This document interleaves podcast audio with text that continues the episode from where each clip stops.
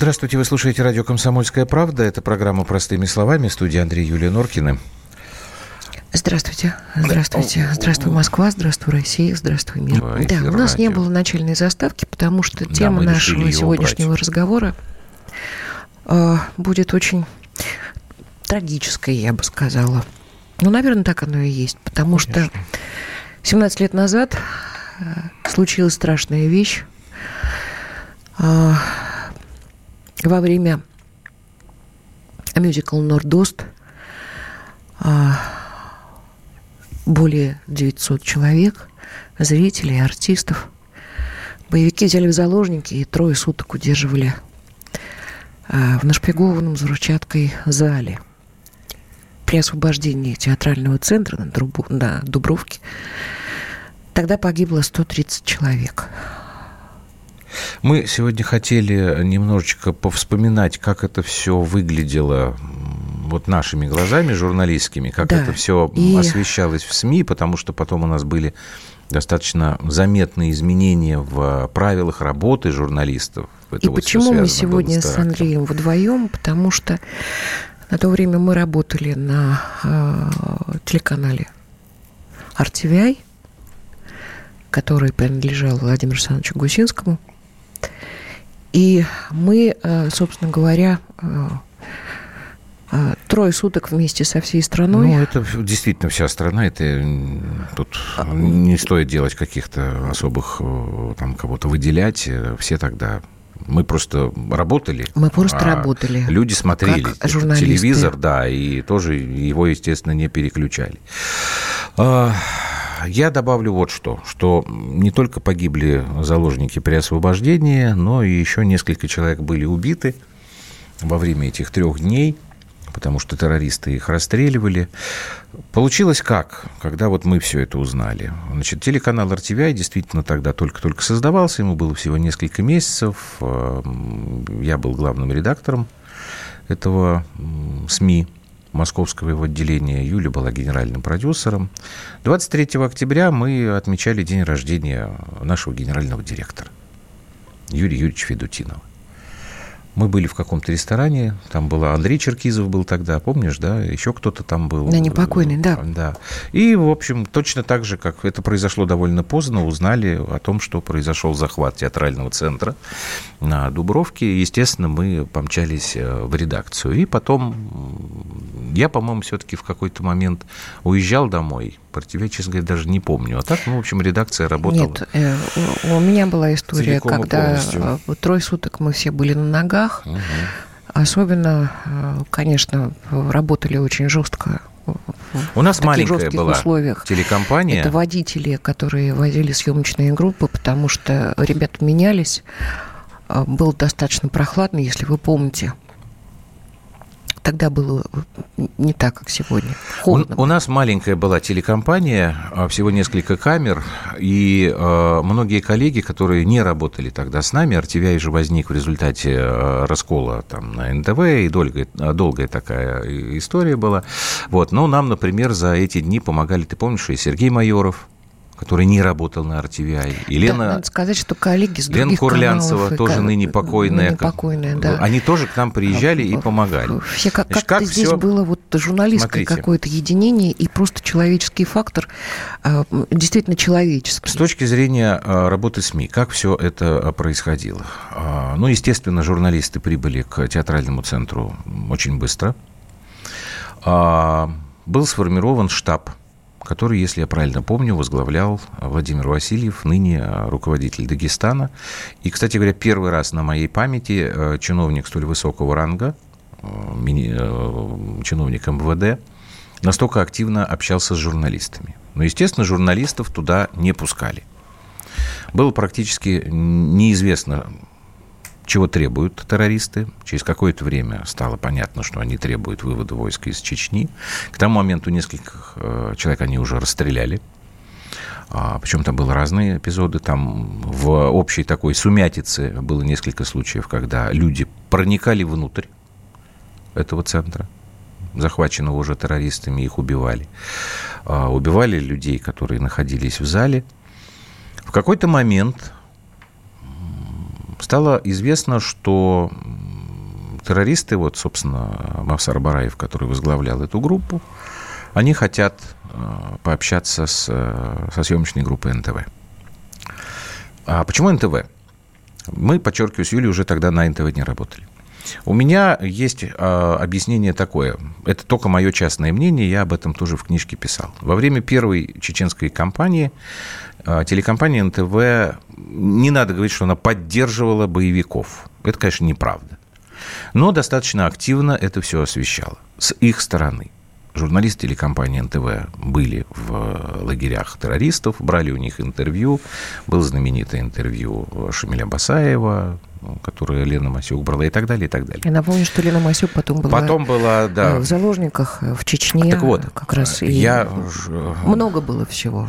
А, Телекомпания НТВ работала тогда, когда она создавалась Владимиром Гусинским, Игорем Малашенко, Евгением Киселевым по э, стандартам американских СМИ. В Америке всегда, возьмите любое время, там, CNN, любой репортаж, э, подобные вещи э, преподносились еще и с точки зрения вот этих э, борцов за свободу, и э, НТВ, в общем, действовало по тому же самому стандарту. Когда была вторая чеченская кампания, произошел уже вот большой раскол, тогда Олег Добродеев покинул НТВ, потому что он не согласен был вот с этими принципами освещения э, вот этих вот конфликтов. Ну и тем более, как мы сейчас с вами э, прекрасно понимаем, вторая чеченская кампания и первая – это две огромные разницы. Там был вообще чистой воды терроризм. А в первый это за, заигрались наши федеральные власти тогда в э, суверенитет, ну и допустили то, что допустили. Так вот, я предполагаю, что Бараев и те люди, которые захватили тогда заложников в театральном центре на Дубровке, они думали, что телекомпания НТВ – это какая-то такая особенная телекомпания, которая пойдет им навстречу. Это мое предположение. В зал тогда вошли э, Сереж Дедух, Антон Передельский, Сергей корреспондент, Антон оператор. А, они вошли с включенной камерой. Естественно, боевики этого не знали, потому что Передельский нес камеру в опущенной руке. Ну, там террористы не могли определить на взгляд, здоровый этот битакам он работает или нет. Была записана, значит, они поговорили, записали это интервью. И, в принципе, наверное, может быть, ничего бы и не происходило дальше с вот, изменением правил в журналистике. Да, 0724, я вижу ваш вопрос про газ, мы это обязательно к нему вернемся. А, когда начался штурм, ему предшествовал один драматический эпизод. Опять же, в эфире НТВ.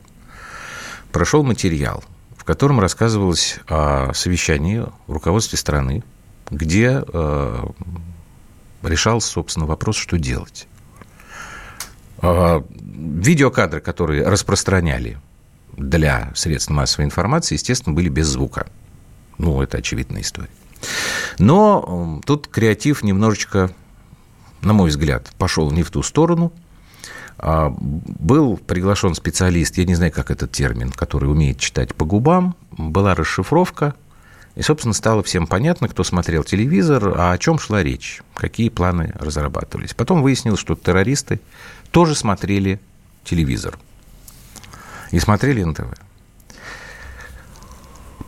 После того, когда все закончилось, я очень хорошо это помню, вот эта фраза Путина «рейтинг на крови», тогда Борис Йордан, он тогда занимал должность генерального директора НТВ, он, конечно, подвергся очень жесткой критике. И как раз тогда было принято решение, что никаких э, выступлений террористов больше не будет в эфире в наших СМИ. Раз и навсегда. Все отрезали. До этого как-то это вот не приходило в голову, хотя, в общем, это нормальная практика. После этого, после 2002 года, несколько раз возникали, кстати говоря, скандалы с э, «Эхом Москвы», потому что там периодически что-то такое происходило. Но вот сама эта история, это произошла тогда. Тут нам пишут, что вы наблюдали за трагедией из окна, Дэйв. Там немножечко не так было. Мы с Юлей об этом тут как-то упоминали, когда к нам, по-моему, Никита Магутин приходил, сооснователь базы. А, одна из наших камер поскольку уже не было смысла вставать вместе со всеми, потому что все журналистские камеры, они стояли перед главным входом. Там такой был загон, как бы сделан для прессы. И Это там в первый был... день? Нет, они все время там были. Нет, потом, потом они стали расползаться, но там не после... было смысла стоять. Потом после истории с э, расшифровкой по губам, э, и ты просто не помнишь этого, э, все съемочные группы вообще не пускали к зданию вообще это никого. Правда, да, да, да. И Васильев тогда очень четко и жестко и сухо объяснял, почему это ну, делается. Там не такие пресс-подходы были. Да, выходил э, Владимир Васильев, Наша давал съемочная объяснение. группа, Дэйв, э, э, заняла просто позиции. Давай прервем рядом сейчас. С, в смысле, на этаже высотного здания, которое непосредственно выходил. Мы сейчас вам расскажем, на, у нас тут еще будут и звонки, и рассказы очевидцев. Театральный сейчас центр просто на Дубровке. паузу мы сделаем небольшую и вернемся в эфир.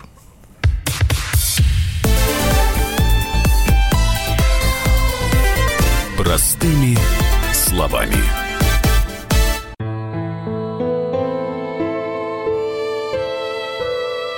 Радио «Комсомольская правда».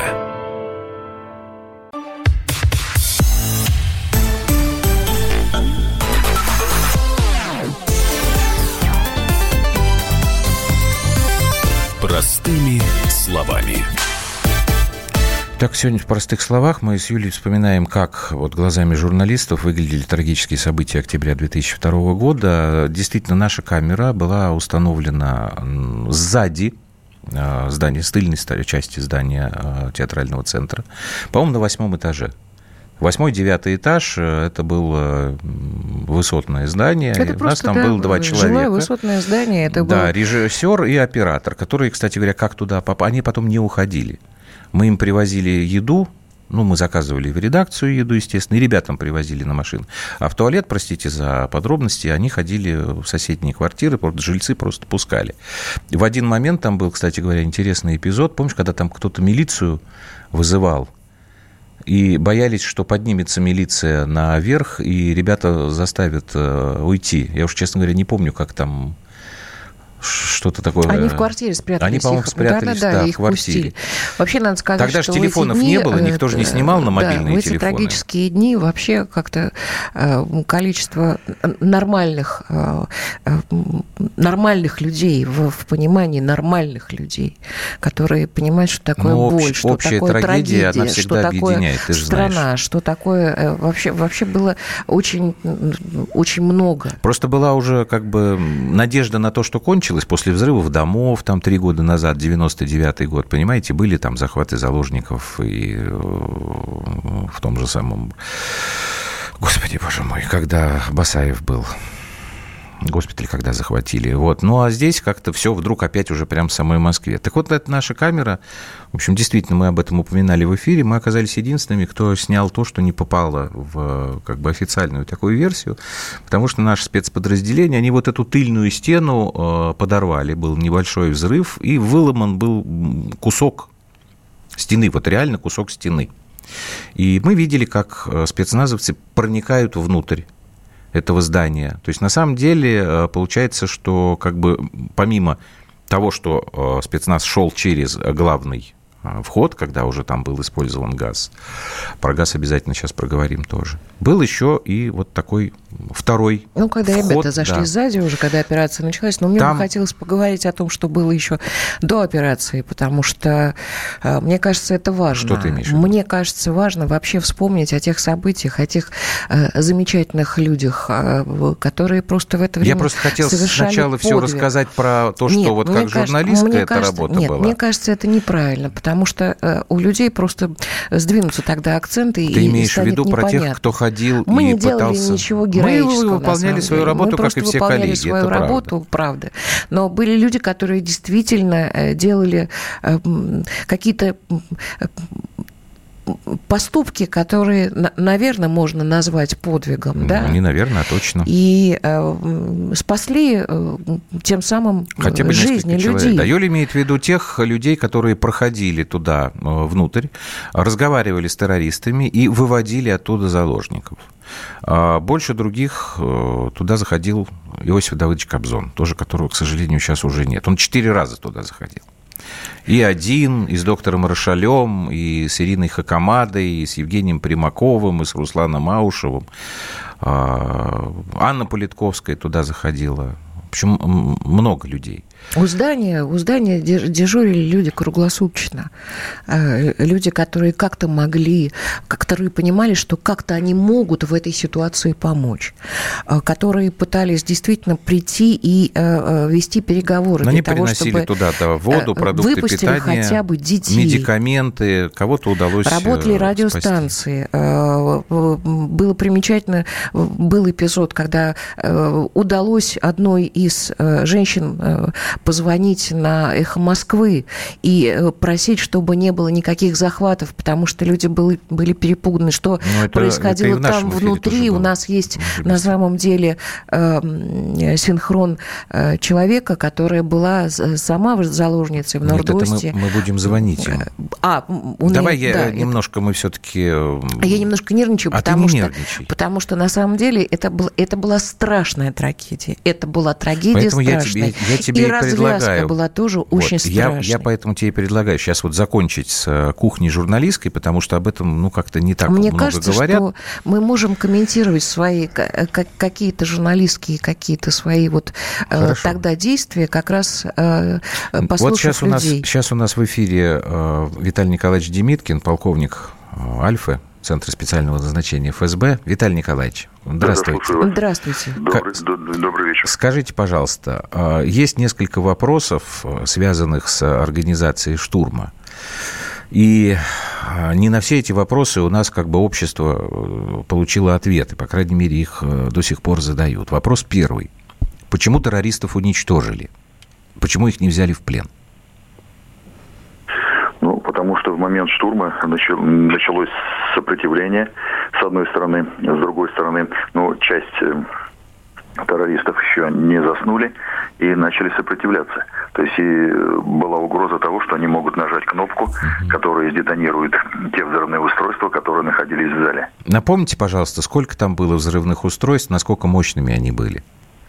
Вы знаете, но, к сожалению, как бы я не взрывник, не подрывник, поэтому а, точно не могу сказать. Но uh-huh. я знаю, что на сцене очень большое количество килограммов взрывного устройства и по залу.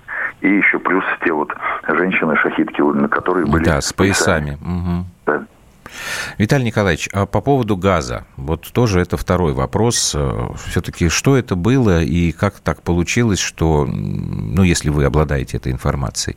Ну, не к сожалению, были... не, не обладаю. Почему? Потому uh-huh. что мы же ведь э, центры специального назначения не производят газ. Нам сказали, что это газ, который используется при наркозе в больницах.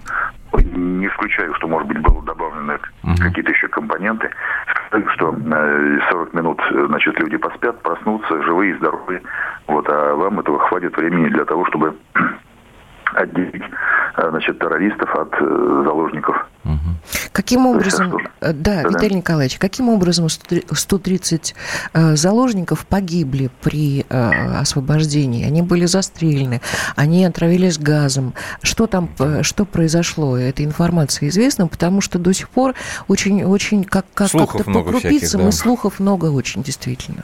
Понятно. Дело все в том, что я, у меня первичное образование фельдшер, закончил Люберецкое медицинское училище, работал на скорой помощи. Неоднократно присутствовал при операциях и при очень сложных выездах. Угу. И когда давали наркоз, наркоз, врачи всегда говорили, что э, вот дозировку четко определить для каждого человека очень сложно. Потому что если ребенок, ему нужно один раз вздохнуть. Если взрослый человек, ему нужно там несколько раз вздохнуть. Но ведь взрослый человек может быть обезвожен, как были заложники, которые находились. Да, у них же там э, не давали им были, воду, поэтому да, они истощены были, да. Без движения. Вот три дня сидеть человеку, это понятно, что застойное явление во всех органах и в кругах кровообращения. Затем вот эта передозировка, она может наступить очень легко. И вот в больницах по матушке России, ну, иногда, к сожалению, бывают случаи. Просто здесь получилось так скопление людей, вот, угу. И поэтому э, значит, в момент засыпания э, расслабляется, расслабляется мускулатура, в том числе и мускулатура языка, который вот э, для тех, кто сидел значит, на сидел, и голова была закинута назад, не вперед, а назад, произошло Удушение? языка. Ну да, западание. Ага. Западание языка, да. Ну, то есть удушение произошло, грубо удушение, говоря. да. Угу. Понятно. Спасибо вам большое за комментарий. Виталий Демиткин, полковник подразделения «Альфа», Центра специального назначения ФСБ. Ты в порядке? Я помню, что э, у нас э, наша журналистка, корреспондент э, Светлана Губанова ездила. Это было чуть позже уже, да, ночью Уже и на после следующий освобождения день. ездила в больницу. Потому что возили по всем московским больницам. Трудно... Это было не на следующий на... день. Она туда помчалась тогда, когда уже это автобусы... уже день был. А, Юль, это уже день был. Это уже был день после штурма. Я помню эти автобусы с запотевшими это, да, окнами. То, что, людей значит, то, что она проскочила в больницу, уже она было светлое время суток. Ну, не день утро. Да, и мы, она привезла эти съемки, когда действительно люди просто умирали на глазах, потому что ничего невозможно, невозможно было ничего делать. Очень яркий был эпизод про мальчишку 14-летнего, которого врачи пытались откачивать, и им так это, собственно, и не удалось. Ну, там, там был, был большая, была большая серьезная неудача скажем так, в организации этого спасательного плана. Слава богу, что больше этого никогда не повторялось. Там действительно по какой-то причине не были поставлены в известность медики о том, что, собственно, им предстоит делать. А, насколько нам тогда удалось установить, людей ждали с огнестрельными ранениями, там, со сколочными, ну, когда, знаете, когда взрыв, там все. И мало кто из врачей был готов, что будет поступать такое большое количество людей, которые находились под воздействием этого газа. И вот то, что сейчас Виталий Николаевич говорил, потому что, вот видите, да, происходила асфиксия. То есть врачи были не готовы. Это не их вина мы сейчас, не знаю, вряд ли мы когда-нибудь узнаем, кто, собственно говоря, не предупредил медиков, но, как мне кажется, выводы эти были сделаны потому что больше у нас ничего подобного не происходило. Кстати говоря, тут вот израильский пример, про который ты вспоминала, Но не происходило был использован. По, по другим ну, причинам, в том числе и политическим. Естественно, Но это, конечно. Это, этот опыт был страшным, и он был первым. Я ну, надеюсь, такой, что да, последним. И последним.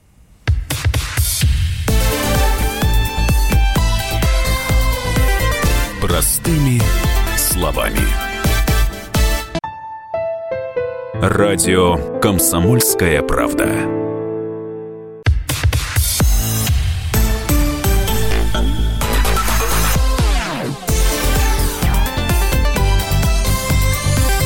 Простыми словами. Ну вот э, мы продолжаем сейчас говорить как раз о событиях 17-летней давности. 8710 нам тут пишет, что Путин так и не покаялся за этот ужас, не встал на колени. Уважаемый 8710, я хочу вам напомнить, что к моменту вот этих событий э, в Нордосте Владимир Путин занимал пост президента страны менее двух лет.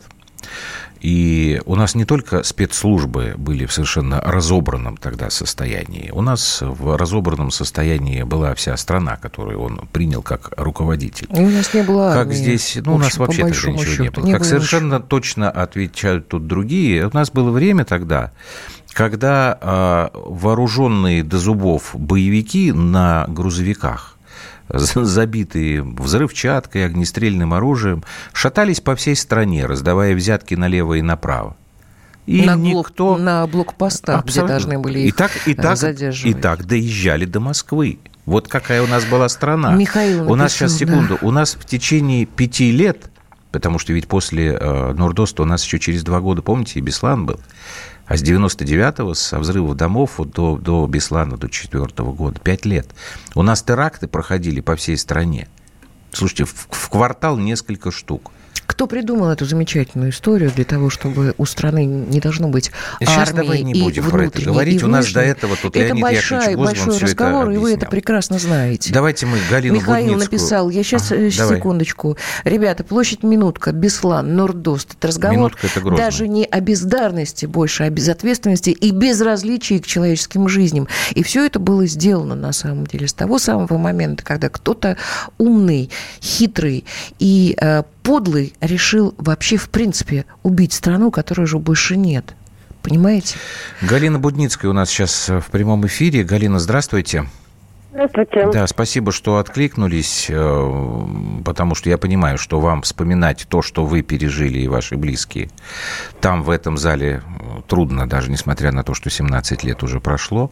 Можете вы нам рассказать, когда вы поняли, что начинается штурм? Знаете, я в зале не была. В зале был муж, угу. дочь и племянница. У вас живы все остались, простите? Да, у нас все живы остались. Слава Богу. Потому что они сидели на первом ряду в портере. Угу. Перед ними стояла сцена, перед ними были террористы. Террористами муж вступил в беседу, просил девочек освободить, но они сказали, что это уже не дети, девчонкам было по 14-15 лет. Ну и все остались в зале до окончания трагедия. Ну, а вот по их э, впечатлениям, по их рассказам, вот как они поняли, что штурм начинается? Муж увидел э, вьющийся это, дымок над э, сценой. Uh-huh. И заранее он как бы приготовил девчонкам платочки воду. Uh-huh. И когда начался, пошел газ, вот этот в, это, Э, он ну, девчонок, э, девчон, девчонок при, приостерег, но он как бы сказал, что все равно говорит, э, что они предвидели, что будет штурм. Uh-huh. Вот. И э, всем этим вот он девчонок уберег. То есть э, он их э, намочил Мокрым платком. платочке. Галина, а почему решили, почему люди, почему вот ваш супруг был уверен, что будет газ обязательно? Он военный человек или он просто, не знаю, книги читал, потому что мы советские люди. Почему было ощущение, что обязательно будет перед штурмом газ? Вы знаете, я даже вот это вот не могу объяснить, но вот какое-то предчувствие у него было. Вот именно почему-то газ, газ. Потому что в, как бы э, а, огнестрельные какие-то мероприятия, связанные с... Э, уничтожили бы весь зал, потому что... А усыпляющий газ, он дал, дал возможность э, усыпить и террористов, и, в общем-то, и мирных жителей. Скажите, тяжело ребята выходили из этой ситуации? Я имею в виду физиологически. А, Вы знаете... О психологии не говорю. Самое страшное было то, что их разбросало по, все, по трем больницам. Угу. Вот. Мы, у нас первая откликнулась дочка. Она была в госпитале ветеранов. Э, племянница была в 13-й больнице. Муж угу. был в Склифе. Угу. Вот. О девчонках мы узнали более быстрее. А, а мужа у нас, а мужа у меня была, была ситуация, что мы объехали всю Москву и нигде не могли его найти. Только в конце дня мне позвонили знакомые и сказали, что увидели списки в Склифе. Угу. Мне только один вопрос непонятен. Да. Угу. Освободили госпиталь возможность вот просто дислокации всех пострадавших в госпиталь на носилках, кто-то пешком, кто-то как-то. Ну, была 13-я больница переполнена, госпиталь был на 500 мест свободен. Почему нельзя было э, вот просто людей перевести в этот госпиталь? Вот у нас тоже эти вопросы возникают до сих пор. Спасибо вам. Спасибо вам Галина большое. Будницкая у нас была в эфире 0347. А, Я вам говорю о выводах, которые были сделаны из э, вот этой вот террористической угрозы. То, что вы пишете про дамбу, что без виноватых смыло народ. Почему же без виноватых-то? Виноватых, я там, как понимаю, уже задержали. Ну, конечно, там эта степень их вины будет судом установлена. Насколько там местные власти, вдруг сообщающие о том, что дамбы, пять штук, были построены незаконно, без согласования. Это не терроризм, это может быть даже в каком-то смысле даже хуже. Я сейчас немножко про другое говорю. Игорь Никулин у нас сейчас в прямом эфире, бывший член комиссии он по биологическому оружию. Игорь Викторович, здравствуйте. Здравствуйте, Андрей. Здравствуйте. Да, вот. И Юля здесь да, тоже. Да, мы вдвоем. Да, и Юля тоже. А, Здрасте. По поводу газа. Насколько я понимаю, вы э, пытались проводить свои тоже собственные исследования и расследования по да. этой истории. А верно ли, что больше после Нордоста этот газ никогда ни в каких спецоперациях не использовали? Ну, насколько я знаю, да. Нет. Угу. есть, видимо, все-таки ну, это вообще-то не, не совсем газ. Вот это поясните, да. лекарственное вещество, которое, в общем-то, используется при, для анестезии. Угу. Это для наркоза. такой. Да для наркоза, угу. да, в том числе при операции. То есть, в принципе, тут вся сложность была именно в дозировке. Потому что здание большое, в нем больше тысячи человек, заложников. И, конечно, точно рассчитать дозу это очень сложно было в этих условиях. Само по себе это вещество, оно не, не токсично, но если доза превышена в несколько раз, то, конечно, она может, оно может быть токсично. И, конечно, не было, видимо, антидотов. Вот, вот, вот это, вот это вот вопрос. Игорь Викторович. Я понимаю, что в таких обстоятельствах там действительно невозможно было все просчитать. У меня но... вопрос. У этих историй э, я просто хочу понять, вообще вот это вещество, ты сказал, э, вы сказали антидоты, а он, он вообще есть этот антидот? Он вообще ну, есть, предполагается? Ну, для, для веществ... Есть антидот для вещества, веществ опиумного ряда, вот так скажем, для угу. широкого круга.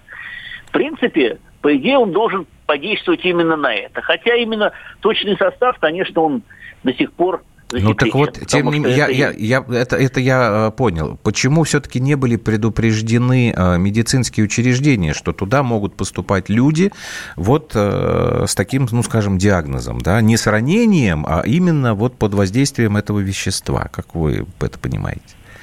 Ну, это, к сожалению, издержки режима секретности у нас же все засекречено. Нет, э, понимаете, есть опыт э, э, того же самого это Израиля. потом у нас уже стали использовать. Когда э, по, понятно, что для нас это была история, может быть, неожиданная, хотя, с другой стороны, то количество терактов, которые мы получили в конце 90-х и э, в, в начале 2000-х... Но с помощью вещества вот Но, так это не делалось. Значит, если они понимали, что они дают медикаментозное вещество, Значит, нужно было понимать, куда отправлять людей. И что должны делать врачи? Сколько мест? Потому что я помню, что автобусы стояли, они стояли вереницей.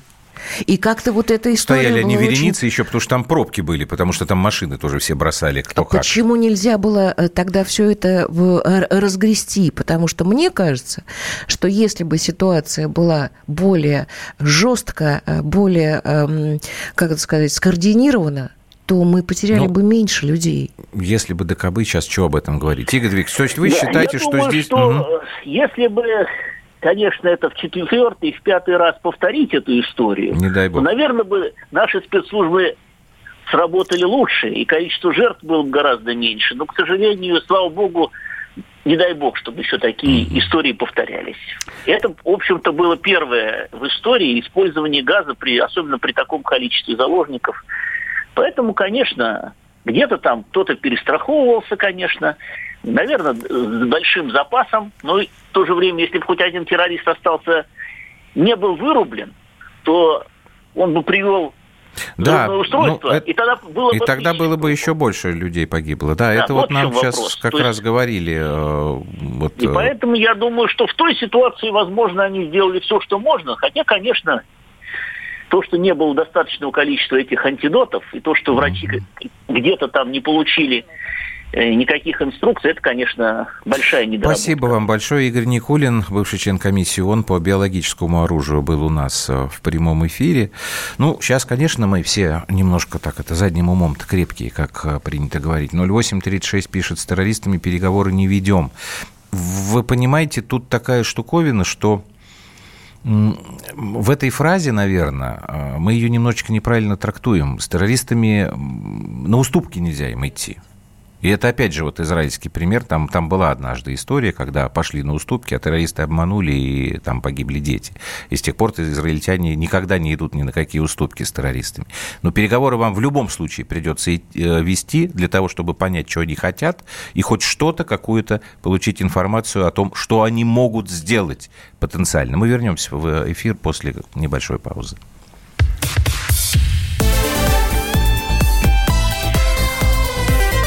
Простыми словами.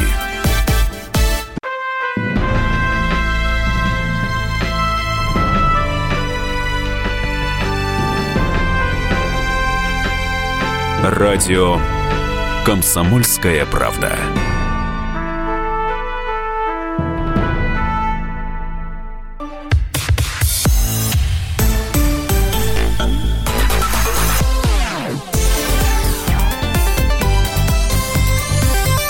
Простыми словами. Ну вот вы пишете, как учесть заболевания заложников, как дозировку? Да никак. Никак. Потому что э, э, эти нюансы в, таких, э, в такой ситуации учитывать невозможно. Да, это определенный риск. как это не цинично звучит. Да, это понимание со стороны тех, кто проводит штурм, что будут потери среди заложников. У нас другого выхода нет. Поэтому здесь вот я бы как раз хотел, почему я говорил, что чуть позже вернуться к тем людям, которые туда ходили. Потому что они не просто там спасали кого-то, там выводили людей, э, детей, иностранцев. Там же иностранцев было, по-моему, порядка 70 человек из разных стран. Они приносили туда медикаменты, они приносили туда воду, но они приносили еще оттуда информацию. Это было тоже очень важно. И ходили туда, не опасаясь за свою жизнь. Давайте мы послушаем э, Иосифа Кобзона. Это он с Александром Петровичем Гамовым разговаривал еще в 2012 году. Вот э, его, одно из его воспоминаний, как он туда заходил. Просто им говорил, я говорю, ребят, ну вот вы пришли, уже весь мир знает об этом. Вы выполнили, так сказать, свое предназначение. Но здесь же сидят женщины. Настоящие чеченцы с женщинами не воюют. Говорит, ну вы с нашими женщинами воюете? Я говорю, не мы воюем, война воюет. А те люди, которые пришли с детьми на спектакль, они не воюют. Это мирные люди. Дайте мне хотя бы детей. А выведи ему самых маленьких. И вот мы вывели этих троих девочек. Вот. А потом одна уткнулась и сказала, там мама. Я говорю, Абу Бакар, а зачем тебе мама без детей, а мне дети без мамы? Улыбаясь, он говорит, да, чувствуется, что вы непростой человек. Я говорю, конечно. Я думал, ну сейчас она бросится ко мне, к детям, с рыданиями. Нифига опухшая, бледная, глаза красные. Она говорит, немедленно отпустите женщину, которая со мной рядом сидела. Она беременная. И я смотрю, что Абубакар сейчас должен будет принять какие-то меры. И заберет у меня детей. Я говорю, женщина, отпустим, говорю, вашу соседку. И хватаю ее за руку буквально к детям, потому что детей я накрыл своим пальто. Я говорю, пойдемте, пойдемте. Он мне говорит, и англичанина захватите. Я говорю, захватим. И он мне еще отдал пятого, это англичанина. Вот это был первый визит. Четыре раза Кобзон туда ходил. Второй раз он пошел туда вместе с Иридой Хакамадой, и это было требование а, боевиков. А, там, собственно, было, что идет Хакамада, Кобзон и Немцов. Немцова тоже позвали, но он не пошел. А, вы знаете, э, нет сейчас Бориса Ефимовича Немцова. Да и не будем живых. об этом говорить Нет, будем. Тогда. И Иосифа Давыдовича Кобзона тоже нет. Потому что вот когда ты сейчас стал, не покаялись там и все это там не сделали. А, потому что на видеокадрах, которые потом есть, там Борис Ефимович Немцов очень активен и объясняет что-то. Когда стало известно, что требуют вот их троих, Немцов стал куда-то звонить. После чего он сказал, что принято решение, вы должны идти вдвоем. И Кобзон с Хакамадой пошли вдвоем. Я до сих пор читаю заявление о том, со стороны наших уважаемых либералов, которые сейчас всех костерят, что президент не разрешил Немцову идти туда. Лужков... Глупость какая-то. Ну, а ты почитай. Лужков сказал, что Немцов проявил себя как джентльмен и пропустил вперед женщину. В третий раз Кобзон привел туда доктора Рошаля, который потом трижды ходил. Давайте мы его послушаем. Он настроен на помощь, Кобзон. Он настроен на то, чтобы вытаскивать людей из горя, вне зависимости. Конфликты военные, теракты или просто житейские дела. И он один из первых пришел и очень много сделал для того, чтобы наладить контакт с ними. И я ему безумно благодарен. Благодаря ему я оказался в числе тех, кого пустили террористы. Я вам еще вот что скажу. Рошаль никогда не рассказывает про то, э, что он делал, как он делал э, Нордости. Вот то, что вы сейчас слышали, это вот буквально сегодня, опять же, Александр Петрович Гамов э, его записал, попросил, и он сказал, что я не буду про себя рассказывать. Я могу сказать только вот, вот про это. Потому что вот Кобзон это делал. Ну, потом еще там был и Аушев, и Примаков. Это тоже их вот Кобзон туда заводил. Поэтому чем ужасны ситуации, связанные вот с терактами? Первая объективная история – это, конечно, гибель людей. А вторая – это то, что потом на этих историях э, начинается какой-то такой глумливый пиар А люди, наверное, думают, что они ответственность за это не понесут. Ну, понесут. И знаете, вот еще, что мы хотим вам сейчас дать послушать. Это Асламбек Аслаханов, тоже его записывали. У него как раз, ну, советник сейчас президента по проблемам Северо-Кавказского региона, тоже тогда был участником этих событий. У него, как вот нам с Юлей кажется, есть э, определенный э, ну, вывод, что ли, из всего этого и оценка. Давайте мы э, Асламбека Аслаханова послушаем еще. Сейчас. Никогда в мире не было такого теракта с таким количеством людей. Никто не знал, что делать, чтобы были меньше жертв. Ну, а потом уже начали многие говорить, наверное, надо применять газ. И тут уже мы говорили, а какое количество нужно. Но, тем не менее, мы многие догадывались, что жертв, конечно, наверное, будет много. Потом, когда вы знали днем уже, сколько потеряли людей, сколько погибло людей, конечно, мы, честно говоря, в шоке были. Ну, а другого выхода не было. В общем, было очень сложно. И сейчас прошло уже столько времени, и очень часто помним все это и думаем, что нужно было делать так-то, делать было так-то. Вот, такая история была у нас 17 лет назад. Я думаю, Повторилось что все потом через два года. Ну, ваши, э, дорогие радиослушатели, замечания по поводу того, что мы до сих пор обращаемся к 90-м, и сколько это будет, 90-е виноваты, а все это в разном виде продолжается. Вы знаете, то ли вы не ездите по стране, то ли вы специально пишете какие-то вещи, которых так по-разному, и так, не и так существует. Но наша страна живет иначе, это правда. Вот. И, э, и таких э, страшных трагедий очень давно не было. И, и дай бог, чтобы мы э, никогда это вновь не получили. Ну, не только мы, и вообще как вообще бы, там, и дети, и внуки, потому что это, конечно, ужас, который э, пережить очень трудно. Мы как, как мы, должны, как страна, это все пережили. Мы просто, я думаю, должны об этом помнить всегда. И не забывать о том, что мы люди, что у нас должно быть чувство собственного достоинства – все, спасибо большое. Извините. Защищать в том числе и свою страну. Да, извините, что у нас такой немножечко такой сверхэмоциональный эфир, но вы сами понимаете, и даже вот в том, что вы пишете, что там дрожь в голосах, и у тех, кто слушает тоже, это вполне понятная человеческая эмоция. Спасибо за то, что были с нами. Э, простыми словами, как всегда, в 21.00 по будням. До свидания. Берегите друг друга.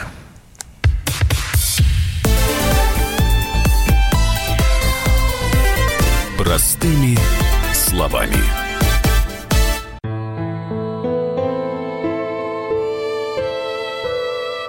Радио «Комсомольская правда».